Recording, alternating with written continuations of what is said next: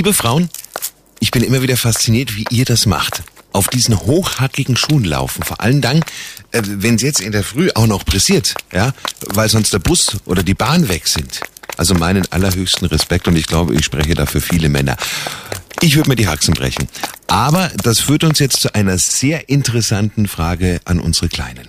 Die München-Minis. Servus. Guten Morgen. Wie ist die? Guten Morgen, ihr Lieben. Sag mal, warum ziehen Frauen eigentlich hochhackige Schuhe an? Vielleicht das größer sind, weil manche Frauen, die mögen irgendwie größer sein. Weil sie wollen schick aussehen für ein Kino oder, oder für eine Party. Die finde ich auch schön. Wenn man jetzt Jogginghosen und äh, ein schlapperes T-Shirt hat, dann sind Steckel schon nicht so passend. Ich glaube, ich kann nicht drin laufen. Also manche kennen es richtig gut. Meine Schwester zum Beispiel, die Kurs. Die München-Minis. Jeden Morgen beim Wetterhuber und der Morgencrew um kurz vor halb sieben.